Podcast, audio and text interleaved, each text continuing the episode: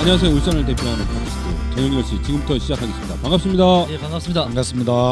아 오늘도 우리 불량님께서 사드 때문에 아 이놈의 아이, 사드 그놈의 사드 저놈의 진짜. 사드 진짜. 어떻게 해야 되는데 우리 오늘 요번 주도 불량님 거의 한 달 동안 안 본 것 같아요. 네. 네. 김천에 가갖고 고생을 많으신데 고생 정말 많으시죠. 어쨌든 빨리 돌아와서 우리 현장에 있는 사드 얘기도 좀 이렇게 진솔하게 좀 얘기 들어보고 우리 특파원이잖아요. 네. 네, 그래서 오늘은 그 어, 우리 불량님하고 비슷하게 생기신 분을 게스트로 모셨습니다. 오늘은 그 울산 촛불 뒷이야기라는 제목으로 우리가 음, 얘기를 할 건데 박근혜 정권 퇴진 울산 시민 행동에 어, 이창규 상임 집행위원장님을 모시겠습니다. 반갑습니다. 네, 네, 반갑습니다. 인사해 주시죠. 네. 박근혜 정권 퇴진 울산 시민행동 네, 상임 집행위원장 이창규라고 합니다. 반갑습니다. 네. 오늘 촛불 이야기 우리 울산에서도 어, 계속적으로 매주 동안 촛불이 있었는데 그 이야기를 어떻게 만들어지고 그리고 어떤 사람들이 이제 참여했는지에 대해서 어, 잠시 뒤에 얘기 듣도록 하겠습니다. 팟캐스트 전영열 씨가 지역 광고를 받습니다. 많은 분들에게 홍보하고 싶다는 내용이 있으면 전영열 씨 청취자 누구나 지역 광고를 도와드립니다. 팟캐스트 저녁 10시를 통해서 준비하고 있는 행사, 소식, 공지사항을 홍보하고 싶다면 언제든지 연락주세요. 비영리 목적에 한해서 무료로 광고를 해드리고 있습니다. 광고하실 내용, 일시, 장소, 개최, 주최, 후원 연락처 등을 넣어서 어, 이메일로 보내주시면 되겠습니다. 이메일 주소는요 ohpr podcast 골뱅이 gmail.com ohpr 팟캐스트 골뱅이 gmail.com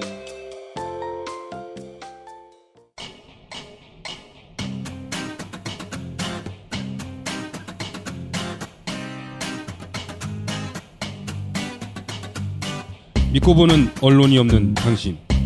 길이 보이는 정보를 찾는 당신 감동과 신념이 한꺼번에 필요한 당신 치열한 현장이 그리운 당신 심장에 담아둔 그 사람이 생각나는 당신 바로 당신이 민플러스입니다 담쟁이는 협동조합입니다.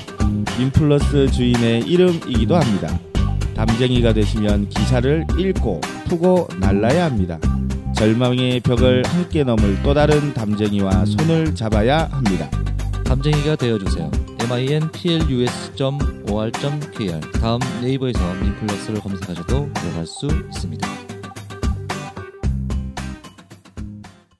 어 우리 그 촛불 매주 하면서 거의 뭐한백 며칠 했죠 그죠 136일인가 네. 전국적으로 예, 예. 이렇게 대한 걸로 알고 촛불이 있습니다. 이제 서울서부터 시작으로 해서 울- 전국적으로 이제 촛불이 일어나게 됐는데 이게 처음에 그 JTBC의 태블릿 PC가 이제 어, 화두가 되면서 전국적으로 불이 확 붙은 거잖아요, 그죠? 그렇죠. 네. 촛불 하면 그 이런 노래도 생각나네요. 그 촛불 잔치를 벌려보자. 예, 옛날 네, 얘기. 네. 자 그러면 그 우리 울산에서는 언제부터 이렇게 촛불을 하게 됐나요?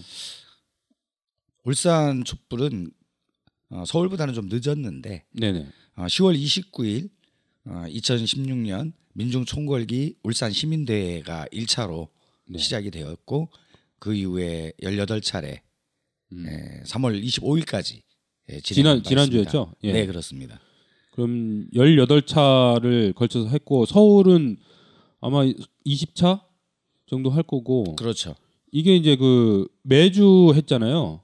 아마 설 한 주 빼고 이렇게 하셨죠? 예, 설한주 빼고 그 다음에 최근 들어서 한 번 건너뛰고 네네. 아 그 탄핵되고 나서 예예예 예, 탄핵되고 나서 어, 그 주에 하고 그렇죠. 한 주를 쉬었죠. 예, 예. 워낙 네. 피로도가 높아서 네. 쉬- 약간 쉬어가고 그 다음에 곧바로 이어서 가게 네. 됐죠. 그 울산은 롯데백화점 앞에 광장에서 이렇게 주로 했잖아요. 그렇습니다. 거기서 이제 한 이유가 있어요? 일단 울산이라는 게 참 그렇더라고요. 네. 이게 시민들이 집중해서 모일 수 있는 네. 이런 광장이 없어요. 광장이 있긴 한데 너무 구석에 있죠. 예, 구석에 있거나 또는 사람들이 많이 모일 수 없, 네. 없고 좀 외지고 좀 이런 상, 형태라서 사실 촛불 진행할 때 제일 어려웠던 점 뒤에 질문도 있던데요. 네네. 사실 그런 지점이 장소 잡기가 제일 힘든 것.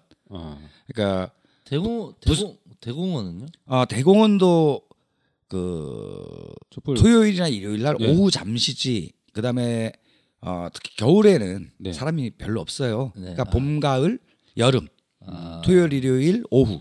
아, 근데 이제 저녁 때 되면 특히 춥고 네. 하게 되면 운동하시는 분들 일부를 제외하고는 아. 좀 많이 횡하죠. 예, 거기가. 횡하면서 어, 부산이나 참 대구가 참 많이 부러웠어요. 아 부산은 그 서면에서. 그렇죠. 그냥 거기- 유동인원만 매일 네네. 예, 수십만에 대구는 동성로가 그렇죠. 예. 아 그 많은데 그래서 울산 울산의 유동 인구를 제일 많은 곳이라면 성남동 성남동 이나 그- 삼산동. 예, 예. 예, 삼산동의 롯데백화점 앞일 수밖에 없는 근데 성남동은 너무 좁. 예, 성남동은 협소 유동 인원이 좀 집중하기는 좋은데 너무 사실은 만 명, 삼천 명, 이천 명, 음. 천 명도 그쵸. 수용하기 어려운 거리 조건 네. 이제 이런 게 어렵고 네. 어, 삼선 삼산동 롯데백화점 앞에는 어, 이 공간을 확보할 수 있는데 반해서 네. 음.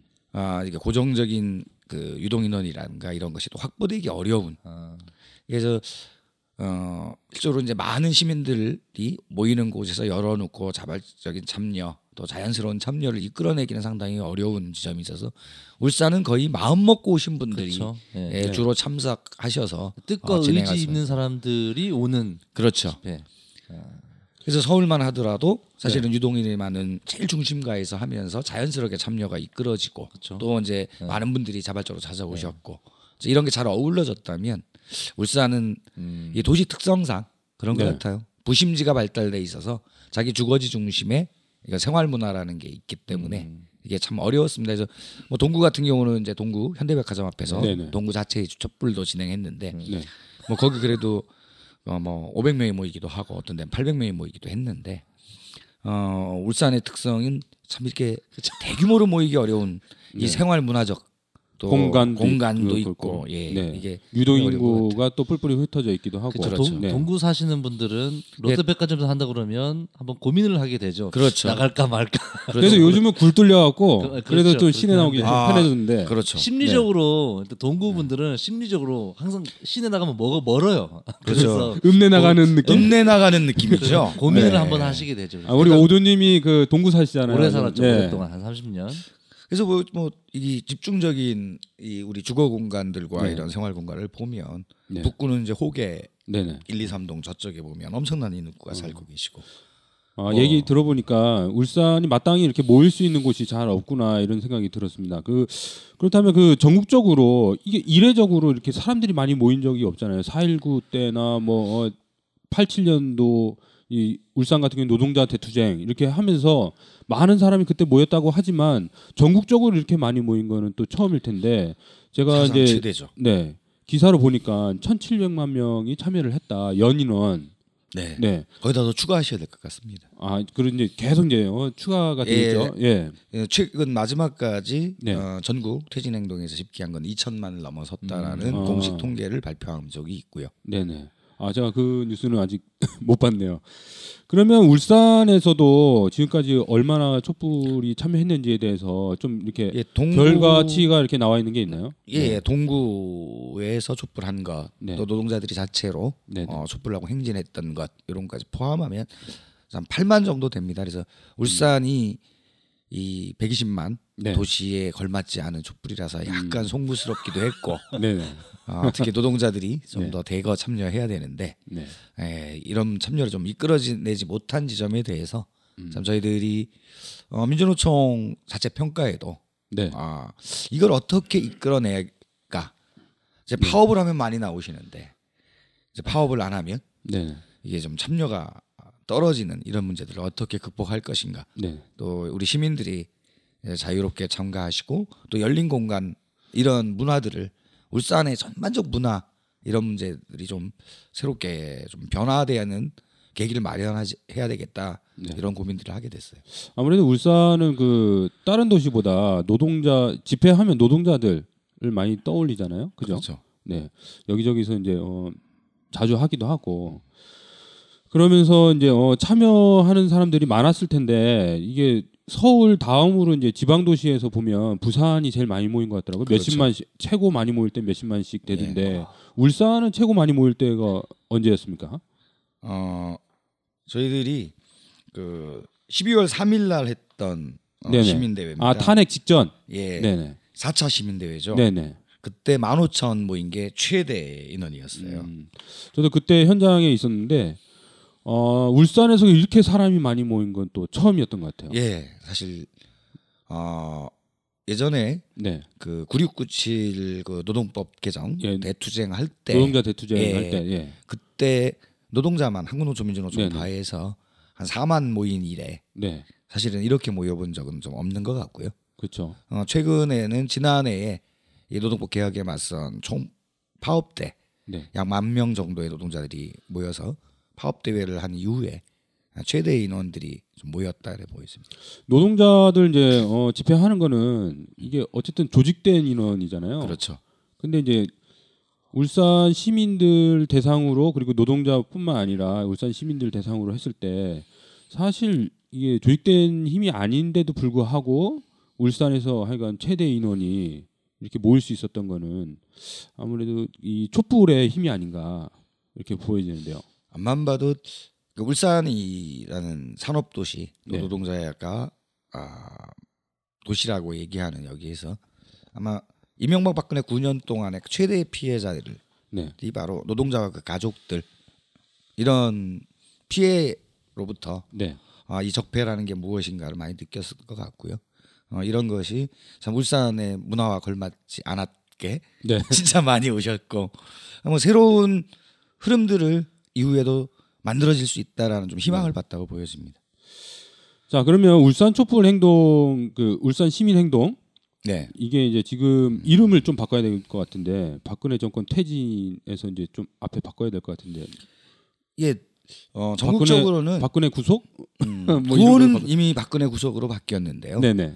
어뭐 또 이 조직 명칭을 바꾼다는 게 네. 아, 또 논의하다 보면 여러 가지가 있어서 어, 전국적으로 네. 일단은 어, 대선까지는 아 대선까지는. 예, 이름에 대한 논쟁을 하지 말고 그냥 쭉 가는데 네. 내고는 구호가 이제 아, 박근혜 구속, 구속, 적폐청산 뭐 그렇죠. 이, 게 핵심이죠. 예, 그래서 어, 최근 들어서는 이제 사드 문제 아, 아, 사드, 예. 사드. 예, 예. 네. 아 제가 이 경상도 사람이 아닌데 네. 사드 해야 되는데 요새 사드 사드 하고 있습니다. 아 하도 경상도 영남 지역 분들 많이 만나니까 그러시는구나. 네. 자 그러면 그 촛불 행동에 그 처음부터 이렇게 많은 단체들이 이렇게 하지 않았을 것 같아요. 아니요. 처음에 어떻게 시작하게 됐는지. 일단은 지난해 이어서 올해도 네. 민중 총궐기를 이제 성사시키자. 네. 아, 이 기체 아래 먼저 2015년. 그렇죠. 2015년에 그, 시, 그 11월 네네. 민중 총궐기 이후에 2016년도 네. 또 이제 민중 총궐기 20만 민중 총궐기를 하자. 이제 이런 목표를 세우고 이제 어, 그, 모인 그렇죠. 단체가 있었군요. 예, 그래서 어 민중 총궐기 조직위원회를 네. 했고 그때 많은 단체들이 이미 직결해서 준비 중 아, 준비 예, 중이군요. 준비 중에 있, 있었고 그리고 박근혜 적폐 그러니까 그 태블릿 터지고 나서 국정농단 사태가 터지고 나서 예예 이 더 조직 확대를 하게 됩니다. 아, 네네. 그래서 다시 제안을 하게 되니까 이제 그 일, 일반 그 네트워크 네네. 조직들까지 네. 다 참여해 주셔서 뭐 제 정당 울산 지역 사회 시민 사회 단체 및 네트워크 조직까지 해서 네. 83개 단체 와. 정도가 아, 아, 참가하셨습니다. 그 84, 84개? 3개? 83개. 아, 83개 단체가 모이게 되면서 어쨌든 그 조직하는데 민중 총궐기를 준비하면서 이제 조직돼 있던 어 단체가 이제 국정농단을 통해서 이 촛불 시민 행동으로 이렇게 전환이 쉬웠겠어요. 그죠? 그렇죠. 어 사실 요번에 촛불을 보면 그냥 쉽게 이루어지지는 않았다고 생각합니다. 역사성이 있고 이명박 박근혜 정권 그 뭐 지난해로 보면 네네. 8년의 이 적폐에 대한 국민들의 실망과 분노 네. 또 이것을 표출하게 됐던 구체적인 계기는 15년 민중 총궐기 예, 음. 그 힘이 시작이 됐고 어 그때 실적으로 저희들이 10만 민중 총궐기를 하자 그랬는데 13만, 실제적으로는 13만 13만, 네. 14만이 민중 총궐기 되고 비록 어 보수 정권들과 보수 언론에 의해서 네. 폭력으로 매도를 당했지만 어 그렇게 또 최근 연도에 네. 이렇게 모여서 어 힘차게 시민들의 의지, 노동자 민중들의 의지를 표출했던 적이 없었던 것 같아요. 그쵸. 어, 그때부터 어, 시민 사회든 노동이든 농민이든 이 기층 어, 우리 시민 사회의 자신감들이 다시 생기기 시작했다.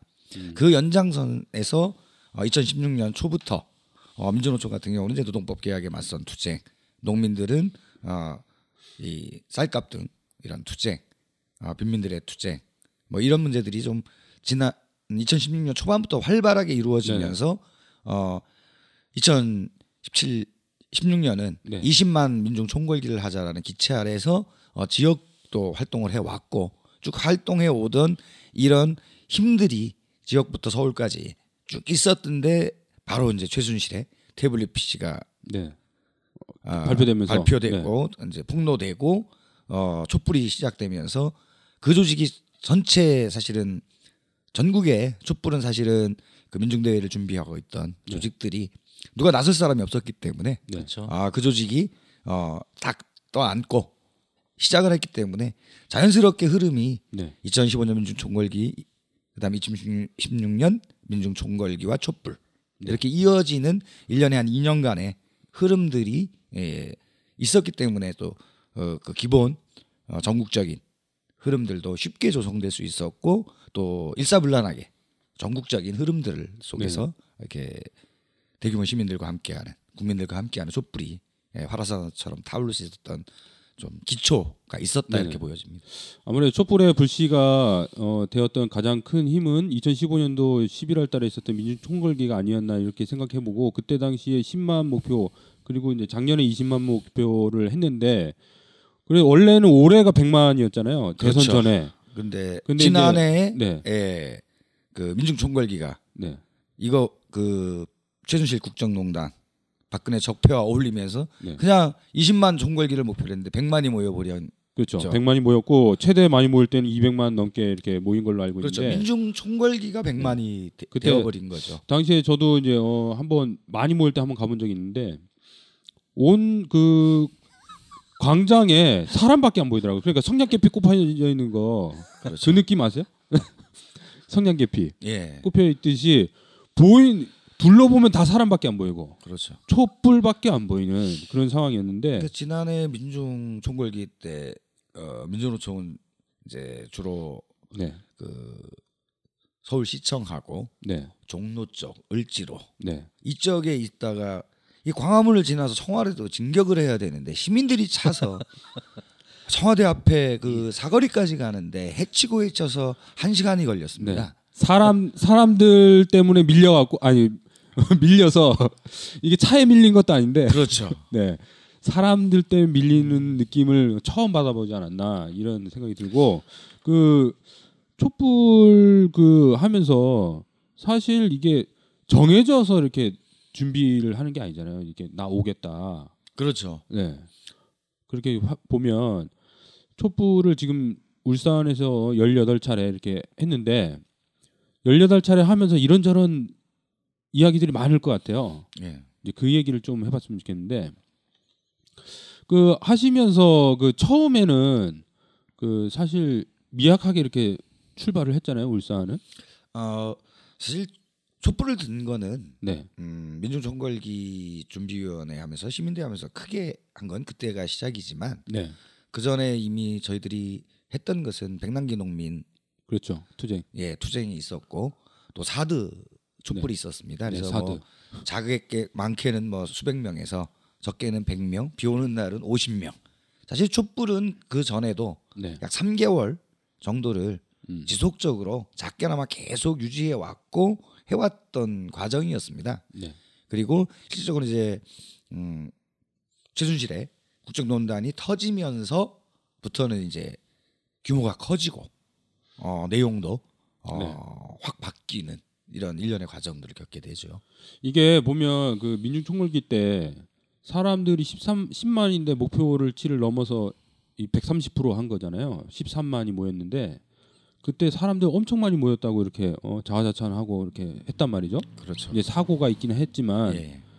어 근데 요즘은 사람들 10만 모이면 적게 모였다고 사람들이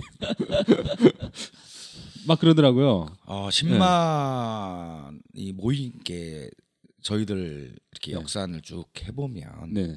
음, 사실 광우병 네. 촛불 이후에 예, 그때 많이 모였죠. 그렇죠, 초선이 미선이 그렇죠. 그 다음에 이제 광우병, 광우병. 2008년 그렇죠. 그러니까 2008년이니까 거의 한 8, 9년 만에 모인 거고 그렇죠. 예, 그 사이에 뭐 가장 많이 모여야 3만에서 5만을 그렇죠. 그러니까 매년 이제 전국에서 모여도 그렇죠. 이제 시청광장을 민중대회가 다 있었으니까. 다꽉 채우진 못했다. 아니죠. 예. 그 시청장당 꽉 모이면 그 많이는 안 들어갑니다. 그래서 탕기국이 수백만이라고 했던 그거는 그러니까 저희들이 시청광장과 대한문까지 네. 거기를 꽉 메우면 저희들 추산으로는 한 7, 8만. 그렇죠. 제가 알기로도 예. 시청 광장 그 잔디밭 예. 있는데만 따지면 5만 정도라고 그렇죠. 저는 예. 들었거든요. 예, 예. 네. 그, 그 광장뿐만 아니라 그 앞에 도로까지, 호톨 도로까지 싹 하고 그 대한문까지 가야 네네. 한 7, 8만. 그리고 어, 지난 민중대회 같은 경우는 거기서 거기까지 그러니까 2015년 민중대회는 네. 거기만 있었던 게 아니라 그 뒤에 이제 어, 시의회 있는데 길, 네네. 그렇죠. 그 남대문 일부 저쪽 위에까지 해서 쑥 하니까는 그게 14만. 그렇죠. 그다음에 지금 저희들이 100만 얘기했을 때는 광화문 다 메우고 광화문부터 시청 광장까지 가고 시청 앞 대한문 다 메우고 남대문 가고 골목 골목 종로 이제 종로 쪽 다 가고 네. 뭐 그다음에 그 청계천 네. 여기저기 다 메우고 예 그러니까 100만 그래서 탕기국이 300만이라고 얘기하는데 탕- 제가 탕기국? 예뭐 그왜 미 그 성조기 들고 성조 들기 그, 하는 예, 분들이 성조기 집회 아, 예, 성조, 그- 성조기 예. 집회. 탄핵 예. 반대 뭐그 예. 그런 있어요. 예, 그런 분들 하시는 걸 숫자를 보면 네. 아 뻥튀기는 그렇게 하는구나 음, 이렇게 네. 뻥튀기도 잘 하면 되는데 너무 튀기면 그렇죠. 사람들이 믿지 못하는데 그 촛불 하시면서 18차례 하면서 힘들었던 점도 있고 뭐 재미있었던 일도 있고 그랬을 건데 초창기에 이제 어, 이렇게 사람들이 적게 모이다가 점점 점 사람들이 기하급수적으로 이렇게 많이 이제 참여하게 됐잖아요. 그러면서 네. 이제 이 촛불 프로그램 이런 것도 그렇고 이제 자유 발언 이런 것도 많았을 텐데 어 뭐 기억에 남는 일들 있으면 몇 가지 소개시켜 주시죠. 이게 그 촛불을 준비하면서 사실 일반 시민들 같은 경우는 그날 그날 가면 어디서 준비하는지 잘 몰라요. 그렇죠. 네. 그리고 일하시는 분들이 어떤 분인지도 모르고 주로 이제 어, 거기 참여하시거나 이제 어, 같이 이제 촛불을 준비하셨던 분들 요 얘기 먼저 해보죠. 예. 네, 처음에는 어떻게 하면 사실은 민주노 조사본부 역할들이 워낙 커놓고 네네. 많은 집회는 사실은 주도적으로 역할을 해와서 이 민주노총이 주도하지 않는다라는 네. 이 느낌을 주기 위해서 네. 아, 조합원들이 조끼도 다 벗어놓고 어, 발언도 가능하면 시민에게 네네. 예, 본부장 발언님이 본부장님이 이제 그 공동 대표인데 네.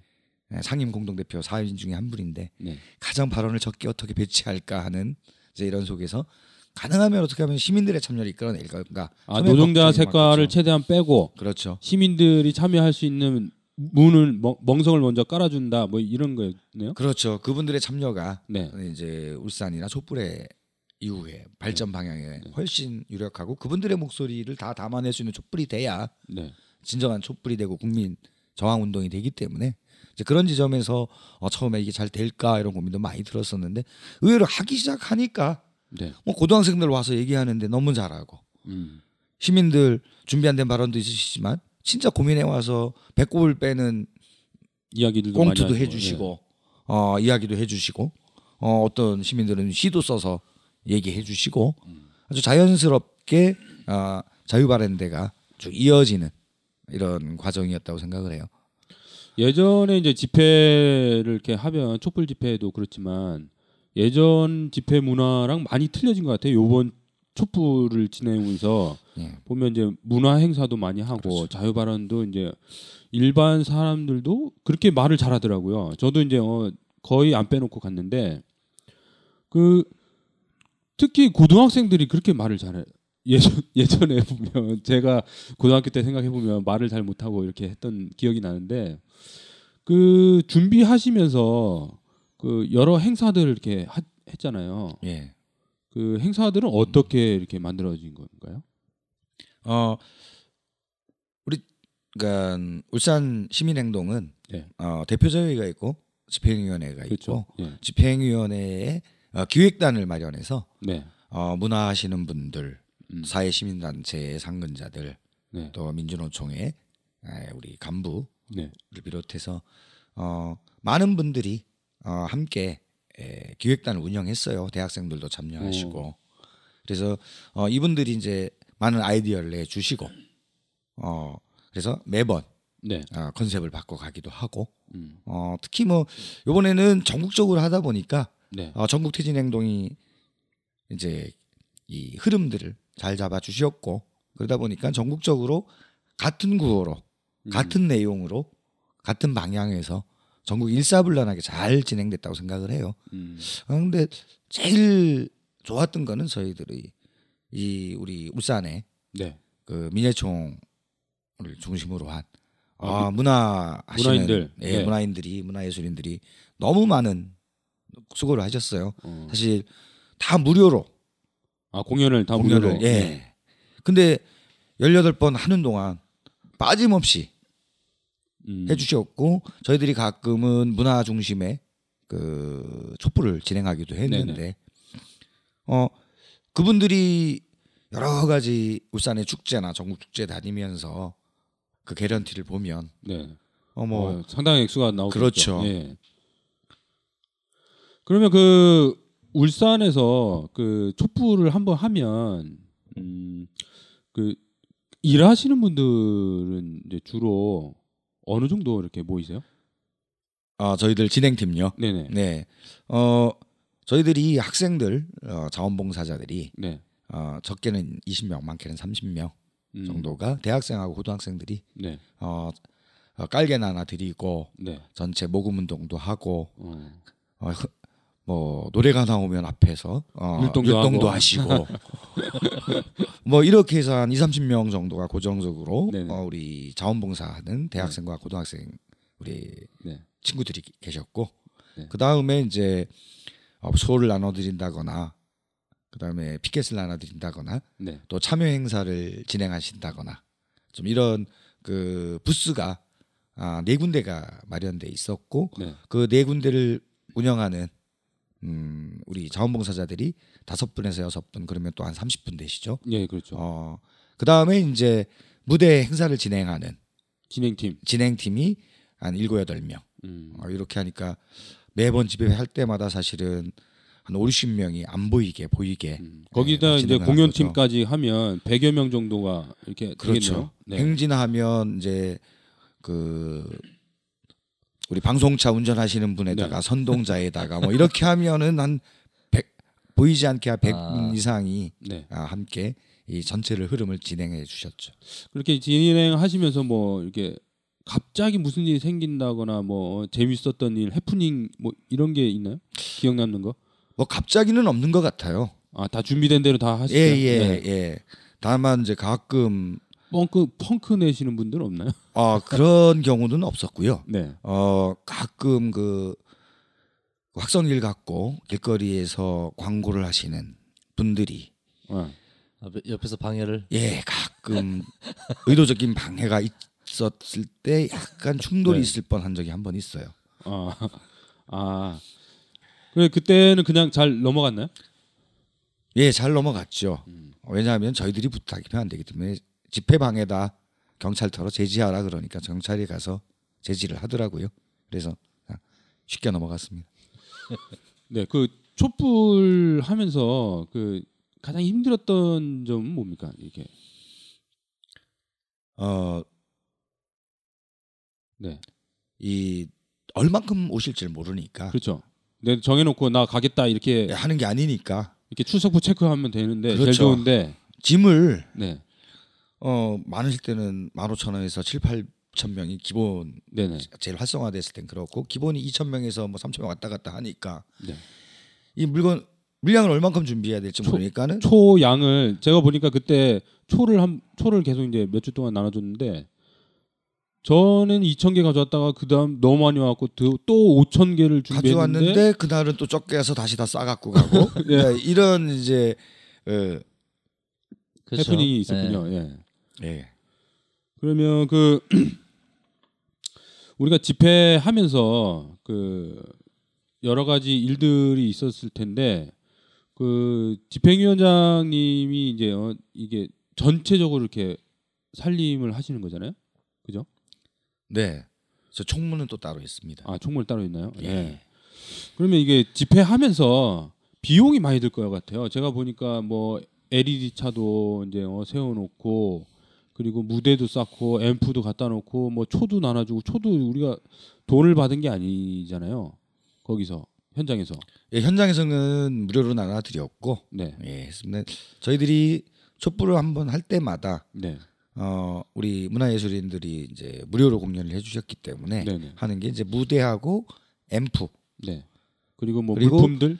예, 물품들, 그 다음에 이제 LED 차량, 네. 선전물, 그러면 평균 한 450 정도가 한 해. 예, 와. 그럼 18차례 했으면 대략 한 1억 정도 되겠네요.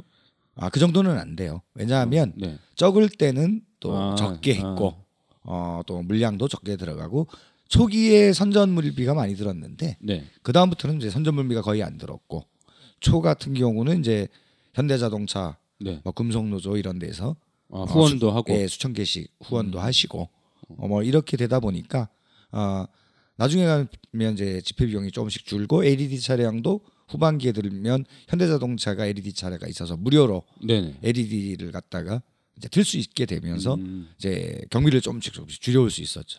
그 비용들은 어떻게 모았어요? 일단 마련을 어떻게 했는지. 예. 일단 참가 단체가 아, 그 분담금을 분담금이 초기는 분담금으로 했고 네네. 어 그 다음엔 어 자발적인 그 참가한 분들의 후원. 모금 모금 후원. 예, 네. 모금 후원으로 어 충당이 됐고요. 네. 어 뭐 많이 모일 때는 1,200만 원까지 모인 적도 있습니다. 하루 하루예요. 예. 와. 15,000명 모였을 아. 날 아 사람이 많이 와. 모였을 때. 예. 예. 그때 1,200만 원이 모여서 아. 한세 번 집회 비용을 한 번에 뺀 적도. 있습니다. 음. 식사 시간을 제외하곤 화장실 갈 때도 전화로 허락을 받아야 했어요. 고객들, 동료들 앞에서 매니저가 함부로 막말하던 시절. 생각만 해도 끔찍하죠. 노동조합 없이 어떻게 지냈나 몰라요. 노동조합이 생기니까 이제 매니저도 함부로 못해요. 노동조합이 없으면 우리는 기댈 곳이 없어요. 삶을 지키는 최선의 선택. 노동조합 가입. 민주노총이 도와드립니다. 1577-2260. 뭐라고요? 이 병원엔 분만실이 없다고요? 최근 한 공공병원은 돈이 안 된다고 분만실을 없앴습니다. 도시철도공사에서는 성과제 도입 이후 인사 불이익이 무서워 사고를 숨기는 일도 있었습니다. 이렇게 공공서비스에 성과제를 도입하면 공익성은 무너집니다. 공공행정도 마찬가지입니다.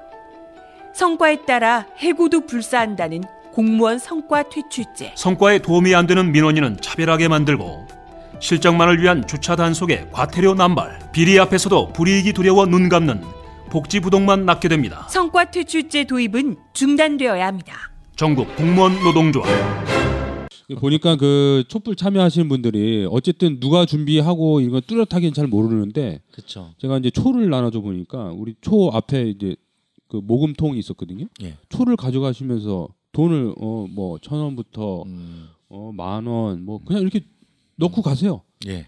이게 이제 막 모, 모여서 그 정도 이제 어, 많이 그렇죠. 모였군요. 초창기에는 5만 원짜리도 좀 나오더니 네. 이게 매일주 마- 오셔갖고 만 원씩 넣고 5천 원 넣으시던 분들이 이제 네. 이게 장기화되다 보니까 음. 울산은 이 고정 멤버들이 여성 멤버들이 많으시더라고요. 아 여성 멤버들 네. 열성으로 아, 꼭 네. 참여하시는 분들 네. 아마 재정적 부담이 좀 많이 되셨을 거라고 생각을 합니다. 음. 그 비용 하면서 충당하면서 서울에서는 그 빚이 1억이 생겨서 이제 공동 고- 아 공개 모금을 했잖아요. 예, 예. 예, SNS를 통해서. 예. 그러면서 엄청 많이 모였다고 그러는데 얼, 순식간에 하루 네. 만에. 음, 몇몇 몇십억 인가? 몇 억인가? 예. 음, 최근까지 발표된 제가 든 거는 네네. 12억까지 네네. 들었고요. 음. 어, 지금은 예, 더 이상 선전을 안 하는 걸로 알고 있습니다. 아, 이제 하루- 그, 그 하루 1억 1, 1억 2천인가 2억인가 빚이었는데 그죠? 어, 2억 정도가 그죠? 됐고요. 하루 빚이. 하루 만에 8억이 모였다고 예, 제가 예. 들었어요. 그래서 아, 어 빚을 그 갚겠다고 이제 어, 손을 내밀었는데 어쨌든 사람들이 댓글을 보니까 그때 기사를 딱 보니까 뭐 평소에 돈 안 쓰는데 어, 이- 여기라도 우리가 후원하자 막 이- 이러면서 뭐 만 원부터 시작하고 5만 원, 3만 원, 10만 원 뭐 등등 기타 등등 해서 하루 만에 이렇게 어, 8억이 모였다고 그러면서 이제 어 우리 이제 어, 빚 갚고 이제 차후에 뭐 이제 어, 촛불 하는데 도움이 될 거다. 예. 이렇게 해서 이제 그만 보내라 하는데 이제 통장이 열려 있으니까 그렇죠. 계속해서 12억까지 올라 예. 올라간 거네요. 예. 네. 그래서 어, 전국 퇴진 행동에서는 네. 하여튼 이런 국민 저항 운동으로 정권을 무너뜨린 게 60년 네.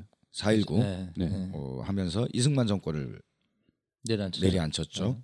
어, 그 이후에 57년 만에 내려앉히는 어, 네. 아주 역사적인 그렇죠. 그러니까 국민의 이 주권자이고 어, 구- 국민의 힘으로 어, 세상을 바꾸고 어, 자기의 주인을 선언하는 57년 만에 네. 이런 국민 저항 네. 운동의 승리로 귀결되는 네. 이 뜻깊은 건데 그래서 요번에 그 많이 모금해 주신 것은 아마 57 만에 우리의 촛불의 네. 역사를 기록하고 하는 백서나 네.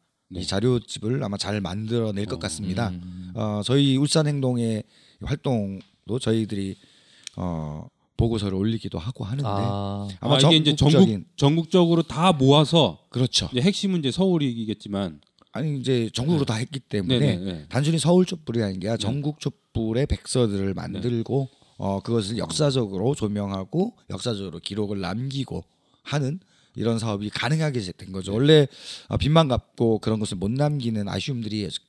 있을까 싶었는데 어 시민들 또 국민들의 참여로 힘으로, 네. 인해서 이제 사실은 뭐 우리가 역사적인 사건들이 보면 수십 년 후에나 정부 지원금 좀 받아서 복원하고 역사를 그렇죠. 기록해 왔던 기념 사업회 그렇죠. 뭐. 안타까움이 있었는데 이번에는 마무리도 하기 전에 이제 그런 어, 역사적 기록과 의의를 담아낼 수 있는 이런 힘이 생겼다는 것은 역시 국민들의 힘, 촛불의 네. 힘은 위대했다는 것이 어, 박근혜를 내려앉혀 놓고도 어, 우리 국민들의 그 위대한 촛불의 역사를 진짜 아, 아름답게 네. 역사에 남길 수 있는 좋은 어. 계기가 돼서 그러면 저 백서 나오면 우리 전영열 씨에도 좀 한 권 주시죠. 네.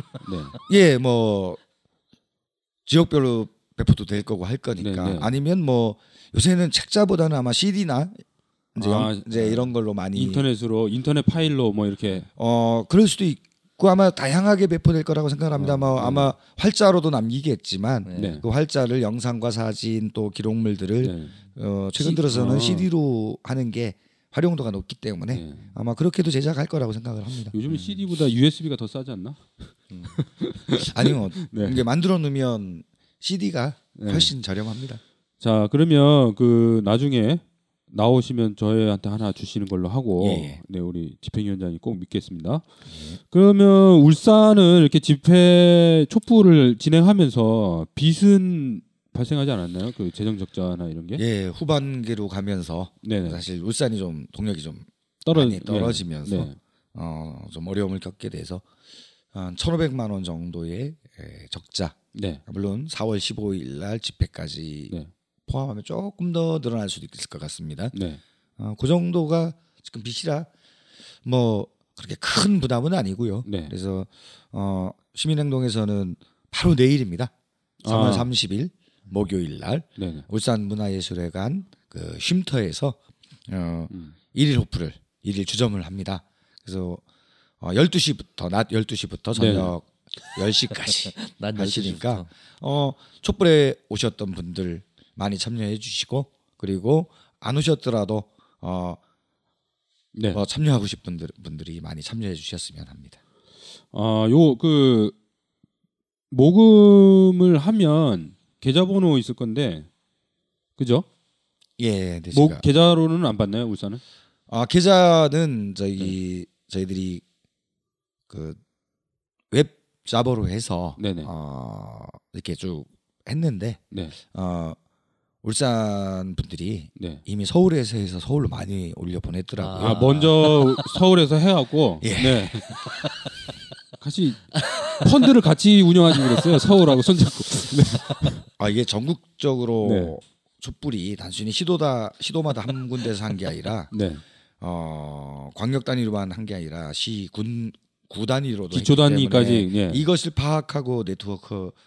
집회는 우리 촛불은 네트워크가 되는데 네. 재정까지 네트워크하기에는 너무나 네. 한계가 뚜렷해서요.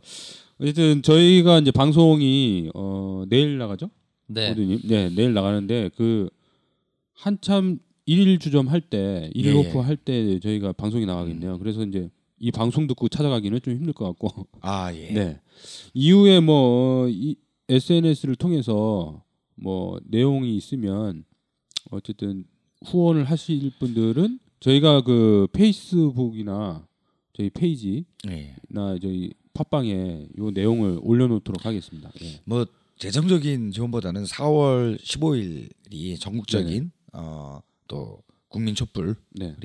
됩니다. 아, 뭐 집중 집중의 날 예, 뭐 집중의? 날입니다. 아, 내가 그 얘기를 이제 뭐 하려고 했는데 네. 우리가 그 헌법재판소에서 대통령 탄핵 인용된 지가 이제 3월 10일이니까 오늘로써 뭐 한 20일 정도 되는 거잖아요. 예, 예. 그 중에 이제 촛불이 3월 25일 날 저번 주에 하고 하- 울산은 한 주 쉬고 했는데 이후에 그 이제 촛불 계획 요걸 이제 좀 얘기해 봤으면 좋겠습니다. 예. 일단 전국적으로는 4월 15일 날 네. 수도권은 서울로 집중하고 네. 어, 광역 단위별로나 시군구별로 네. 어, 다시 전국적 촛불이 4월 15일 날 하게 됩니다. 그래서 네.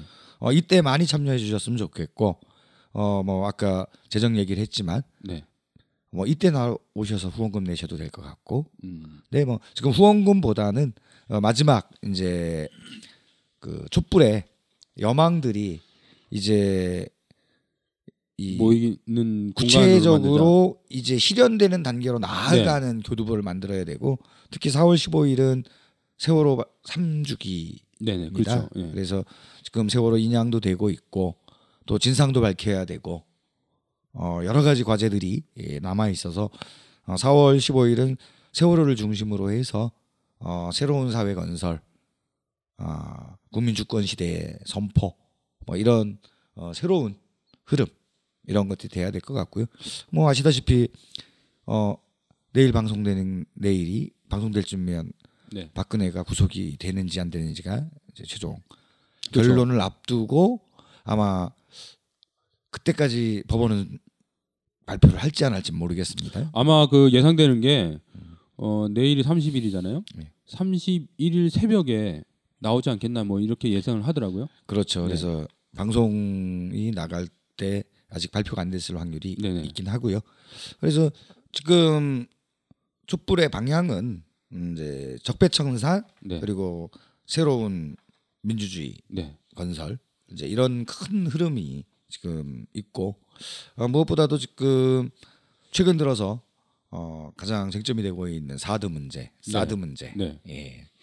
어, 지금 오늘 아침에 네. 예, 진입을 아, 저도 소식을 정- 들었습니다. 예. 예, 예, 정부와 군에서 진입을 시도했는데 지질 그 조사를 한다고 그렇죠. 그 지질 조사하는 기계를 트럭에 실어서 이제 진입하려다가 이게 주민들의 힘으로 이제 어, 막았다고 이렇게 얘기를 들었거든요. 네, 그래서 막았고 오후 내내 지금 계속 대치 중에 있었고 네. 또 내일 아침에 또 어떤 상황이 벌어질지 그렇죠. 예, 모르겠습니다. 사실은 이게 적폐 중에 중장기적인 우리 과제도 있을 거고 그렇죠. 단기적 과제도 있는데 사실은 국정농단의 축이었던 황교안이 네. 대통령이 그, 퇴, 그 탄핵되고 네. 했는데 이 사드 사드를 이게 밀어붙이는 그렇죠. 참 몰상식하기도 하고요. 어 사실 이 사드 문제가 단순히 이제 군사 문제가 네. 되는 게 아니잖아요. 외교 문제이기도 하고 경제 문제이기도 한데 네. 아무런 대책 없이 그냥 밀어붙이는. 그러면 우리나라에 우리 국민에게 얼마나 어떤 도움이 될까? 사실은 따져보면 미국에게는 이익이 되는데 우리 한국에서는 아이고 대중국 저희들 어 최대 교역국이 중국 아니겠습니까? 그렇죠. 그러면 중국이 지금 무역 보복을 서서히 하기 시작하는데 아직 초기 단계인데도 지금 상당한 타격을 입고 있는데 이게 한 단계 한 단계 높아갈수록 한국 경제는 휘청일 수밖에 없는 이런 문제에다가 어또 이 세월호 진상조사도 이제 세월호가 이제 1,073일 만에 3년 만에 이제 이제 육지로 이제 돌아오잖아요. 네. 그러면서 세월호 진상조사도 하나 이제 적폐청산의 그렇죠. 하나가 될 거라고 생각됩니다. 네. 그 기타 등등 뭐 제가 박근혜 그 전 대통령 그 이게 검찰에 갈 때나 내일 아침에 또 보면 경호가 대통령급으로 하고 있어요. 이게 어 상식적으로 이해가 좀 안 되긴 하는데 그렇죠. 네. 전 대통령 수준으로만 해줬어도 좋겠는데 네. 지금 어 대통령 정도로 하죠. 왜냐하면 제가 한번 생각을 해보니까 적폐청산이 안 돼 있고 이제 대통령만 내려오고 그 적폐들이 그렇죠. 정권을 잡고 있으니까 이런 문제가 이제 어, 생기는 것 같다. 이런 그렇죠.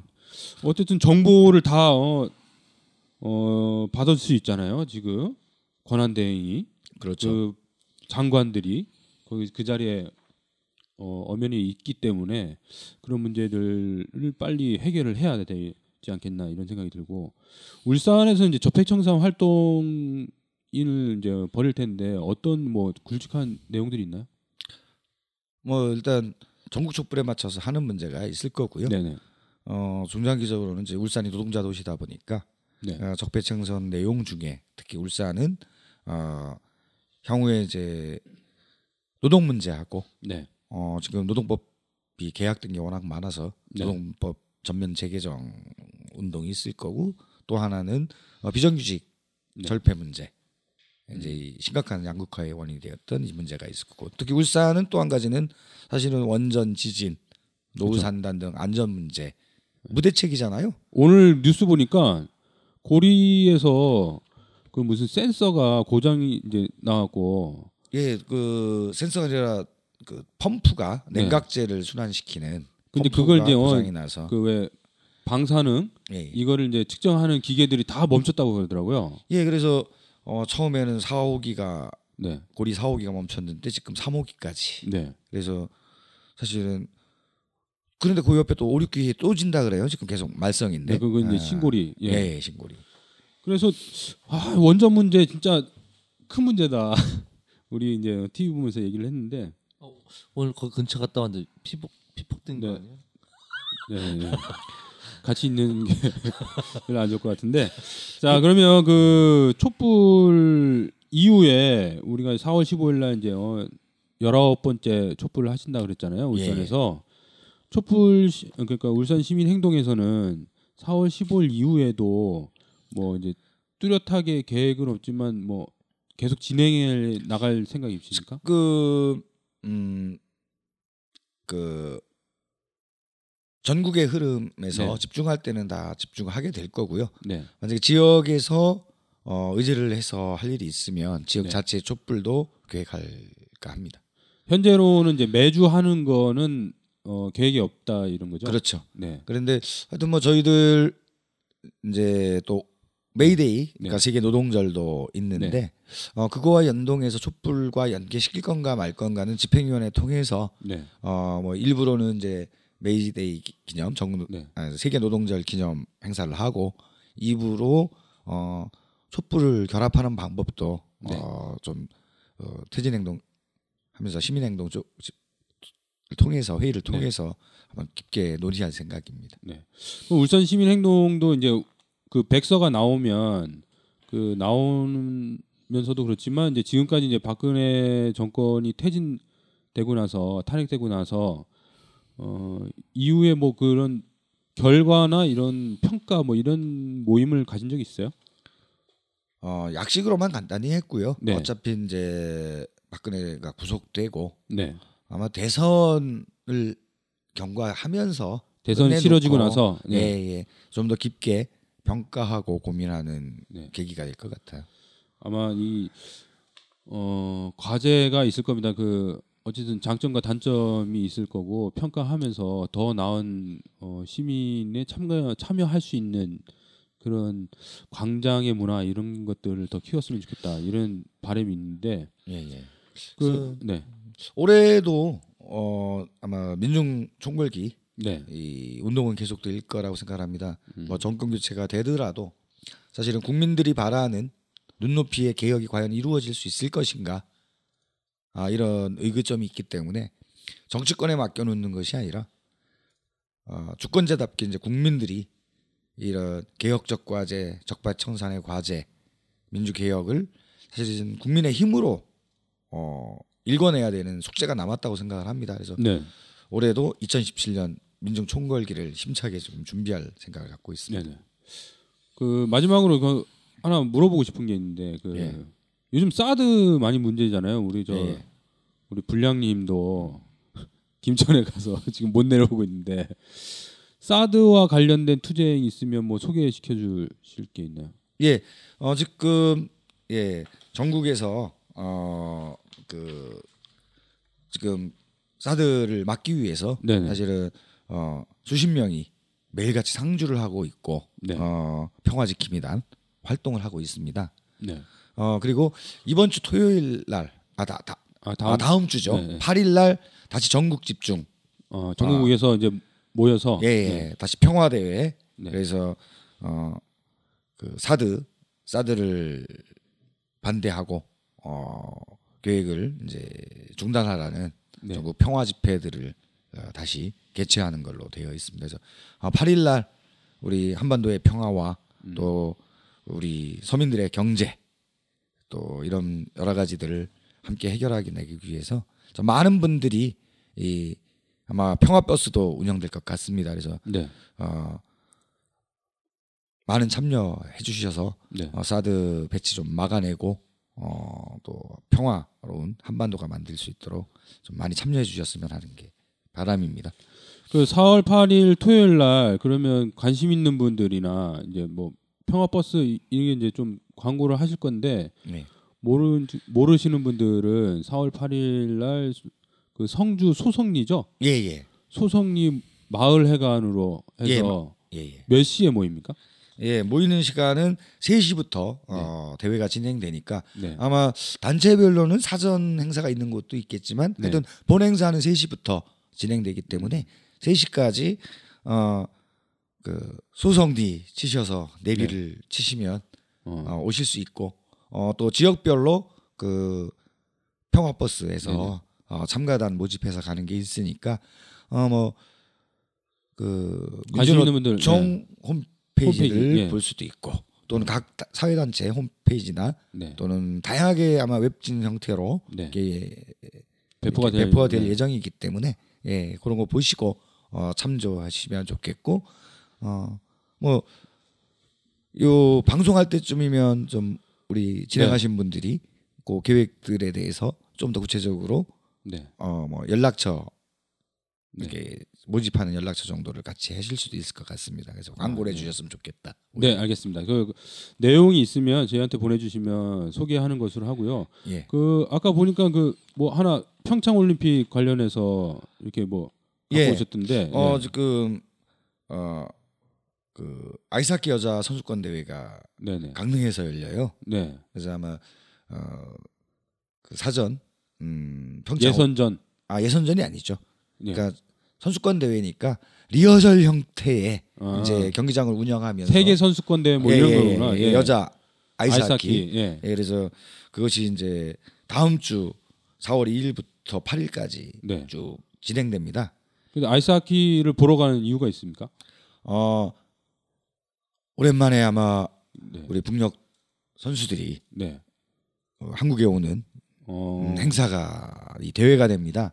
그래서 지금 남북 관계가 완전히 끊겨 있는 상태에서 네. 아마 스포츠도 거의 끊기다시피 했는데 네. 아 강릉 요 대회에 북계 여자 아이스하키 북측 아이스하키 팀이 예예 어, 참여를, 참여를. 하기로 예. 해서 응원도 하고 그렇죠. 우리 민족애를 느낄 수 있는 어, 좋은 계기가 될 것 같습니다. 된- 그래서 네. 울산에서는 어 4월 5일 날 네. 수요일 날그 아마 시민 사회를 중심으로 네. 참여를 하게 될 거고 6일 날은 우리 노동자 중심에 네. 참여를 하게 될 것 같습니다. 자 그러면 그 이제 마지막 순서인 것 같은데요. 오늘 하시면서 우리 박근혜 정권 퇴진 울산 시민 행동 어, 상인 집행위원장을 하시면서 그, 이 촛불 얘기를 이렇게 뒷 얘기를 좀 해봤는데 어, 마지막으로 뭐 못하신 얘기나 아니면 당부 싶은 당부 드리고 싶은 우리 청취자분들한테 얘기하고 싶은 게 있으면 마무리 발언 좀 해주시죠. 예, 사실 촛불 우리 국민들과 시민들이 참여해 주셔서 어, 국민의 승리로 이끈 것 같습니다. 그래서 어, 참여해 주신 모든 분들께 감사드리고 어, 이후에도 더 크게 우리 국민의 목소리를 낼 수 있도록 어, 했으면 좋겠다 이런 바람을 가져보고요. 몇 가지 아쉬웠던 점들이 좀 있습니다. 네. 저희들이 사실 어, 국민들이 자기 목소리를 내는데 사실 국민들의 목소리를 대변할 정당이 사실 마땅치 않더라고요. 네. 어, 나서기는 하는데 어, 국민들의 바램이 적폐청산, 제도개혁, 법률개혁 할 게 참 많았잖아요. 그렇죠. 어, 그 사이에 정기국회도 있었고 임시국회도 두 번이나 있었는데 사실 국민들의 적폐 요구가 하나도 정치권에서 수용된 게 없다. 음. 라는 상당히 안타깝고 한편에서는 어, 억울하기도 하고 그렇죠. 국민들은 적폐 청산하자고 끊임없이 얘기를 하고 있는데 정치권에서는 그와 관련된 행동들이 별로 없는 거죠. 그렇죠. 네. 표만 대선- 쓸어가려고 대선만, 하고 어. 예, 예. 국민들의 직접적 요구, 당면한 요구를 제도화하고 법제화하고 청산할 건 청산하는 조치에 어느 정당도 제대로 기성정당이 좀 하고 있지 못하는 측면을 어떻게 극복할 것인가 좀 이런 숙제들이 여전히 남아 있다는 고민 하나가 있었고요. 두 번째는 우리 시민들이 2천만이나 모였는데 사실은 일상적으로 이런 국민들의 언론을 할 수 있는 네. 이 의사를 표현할 수 있는 사회 관계 네트워크를 어떻게 만들어갈 건가? 네. 그래서 시민 사회 관계망 또는 음. 이것이 조직적인 흐름으로 어, 발전해 나갈 수 있는 이 기틀을 어떻게 마련할 건가? 그게 없으면 사실은 어, 뭐 적폐 대상들도 우리를 우습게 볼 거고 또 정치권도 어, 사실 국민 무서울 줄 모르고 자기 잘난 척을 하게 나중에 될 건데 어, 이런 국민들의 의사들이 조직적으로 분출될 수 있고 끊임없이 감시하고 통제하고 네. 어, 조절하고 하는 이런 시민 네트워크 이제 광장의 문화를 조직화해서 그렇죠 이제 언제든지 어 이게 상시적으로 그렇죠 감시하고 하고 또 요구하고 제한하고 그렇죠 네. 안 되면 네. 심판하고 심판하고 네. 이럴 수 있는 이 상시적 네트워크 네. 뭐 이제 뭐 이렇게 사회적으로 보면 이제 뭐 우리가 사회 권력 이런 얘기도 네네. 하는데 그래서 사실은 사회 권력을 우리 시민들과 국민들이 어떻게 형성할 건가 네. 또한 가지는 진정한 이런 민의를 대변하는 정치 권력을 어떻게 형성할 것인가 음. 이제 이런 지점에서 여전한 큰 숙제 네. 그러니까 이건 조직적인 거게 되겠죠 흐름 이런 문제들을 조성해야 되지 않겠느냐 이런 문제가 여전히 어 우리가 2천만이 모였지만 아, 이 2천만의 힘들이 하나로 집중되고 또 현실을 바꾸는 세상을 바꾸는 초- 그 구체적인 이런 촉매로 작용하지 못하는 어, 그런 지점들이 좀 안타까운 지점이 있어서 이후에는 이제 이런 점을 꼭 극복했으면 좋겠다 이런 고민을 하고 있습니다. 네. 자 오늘 그 오두평님 마무리 하실 얘기 있나요? 음 사실 이제 저는 그 촛불을 한 번도 안 가봤습니다. 네. 네. 그래서 어, 사실 울산 촛불에 대한 얘기를 한다고 해서 되게 기대를 많이 했는데 사실은 좀 많이 아쉽기도 하고 좀 구체적인 내용이 없어서 예, 에피소드가 없어서 많이 아쉽기도 하고 가장 많이 아쉬운 것 중에 하나는 이제 사실 이제 미디어 계통에서 이제 그 미디어 계통에서 이제 잡 일을 하는 건 아닌데 돈벌이로 그러니까 취미로라도 이제 미디어 계통에서 몸을 담고 있는데 울산 촛불 했던 것들이 어떤 그 SN 인터넷상이나 SNS상에서 그 재생산되지 않는 문제들 그러니까, 그러니까 뭐 사실 지금도 보면 서울이나 부산의 어떤 촛불에서 좀그좀 네. 발언 잘했던 사람들의 영상들이 계속 떠들고 있거든요. 근데 울산은 한 점도 없다는 게 좀 많이 아쉽기도 하고 사실 이제 미디어 미디어 쪽에서 이제 어떤 활동을 하고 있는 사람으로서 좀 많이 그런 것들이 아쉽다 이런 생각이 들기는 하더라고 요 그래서 그렇죠. 이후에도 이후에라도 그런 게 좀 있으면 좋을 것 같다 이런 생각이 들기도 하고요. 사실 기록은 우리 현장의 노동자분께서 계속 어, 하시잖아요. 자기 캠을 예. 갖고 다 네, 했는데 네, 그렇죠, 그렇죠. 이거를 이제 가공하고 네, 하는 좀 이런 네트워크 예. 이제 이런 시간이 너무 좀 걸, 걸리기도 예, 그분은 하고, 이제 예. 어 낮에는 노동을 하고 저녁 때 와서 그걸 찍고 그렇죠. 그러면 저녁 때 가공을 하셔야 되는데 가공할 시간이 없는 거죠. 말고도 좀 그러니까. 그러니까 서울이나 부산은 일, 그러니까 그냥 시민들이 알아서 자기 폰으로 찍고 그걸 막 이렇게 자, 그렇죠. 공유하고 음. 이런 문화가 좀 많이 약한 것 같아서 사실 울산에서도 촛불을 하고 있기는 한데 사실 어디에서도 사진이나 영상으로나 뭐 이런 걸 볼 수가 없어서 참 많이 아쉽긴 해요. 있긴 있는데 이제 너무 수가 적다 보니까 전국에 뿌려지는 게 서울 게 제일 많잖아요. 그죠? 예. 네. 그러다 보니까 많이 묻히는 것 같아요. 맞습니다. 네. 어, 울산 그러니까 서울뿐만 아니라 전국에서 이제 거의 매주 동안 촛불을 만들었습니다. 그래서 울산은 보면 울산 시민 행동을 주축으로 해서 여러 단체들이 83개죠. 어, 수마 수십 개의 단체들이 모여서 촛불을 만들고 우리 시민들이 편안하게 모여서 광장에서 소리칠 수 있었던 힘이 아니었나. 그런 보이지 않는 곳에서 일을 하시는 분들 이런 분들이 있었기 때문에 광장에서도 우리가 어, 외치고 싶었던 얘기들을 하고 싶었던 얘기들을 할 수 있지 않았었나 이런 생각이 들고요. 어, 좀 더 깊은 얘기 더 했으면 좋겠는데 우리가 시간상 이제 어, 제약이 있다 보니까 이후에 뭐뭐 백서나 이런 게 나오면 한 번 더 모셔갖고 백서를 가지고 네네 얘기를 해볼 수 있는 시간을 또 만들어 보도록 하겠습니다. 예, 네. 뭐 아마 뭐 마무리 아까 하면서 네. 어 사실은 이 거대한 국민의 승리에 네. 이거를 이제 이어가고 발전시켜 나가는 과제들에 대한 아마 자체적인 평가도 있을 거고 과제도 계속 도출될 거라고 생각을 합니다. 그래서 뭐 기회가 되면 좀더좀 폭넓은 오늘은 네. 이제 그 진행했던 과정들을 이런 얘기를 했다면 어 좀 더 평가와 과제. 예, 예. 이런 문제들에서 좀 더 심도 있고 같이 고민해야 되고 네. 또 함께 해야 될 이런 깊은 이야기들 할수 네. 있는 기회가 있었으면 좋겠다는 생각을 좀 네. 갖고 있습니다. 네, 오늘 그 울산을 대표하는 팟캐스트 전영열 씨 이렇게 한 시간 동안 주- 울산 촛불을 주도적으로 이제 준비하셨던 이 이창규 상임 집행위원장님 모시고 촛불 뒷이야기를 이렇게 좀 해봤습니다.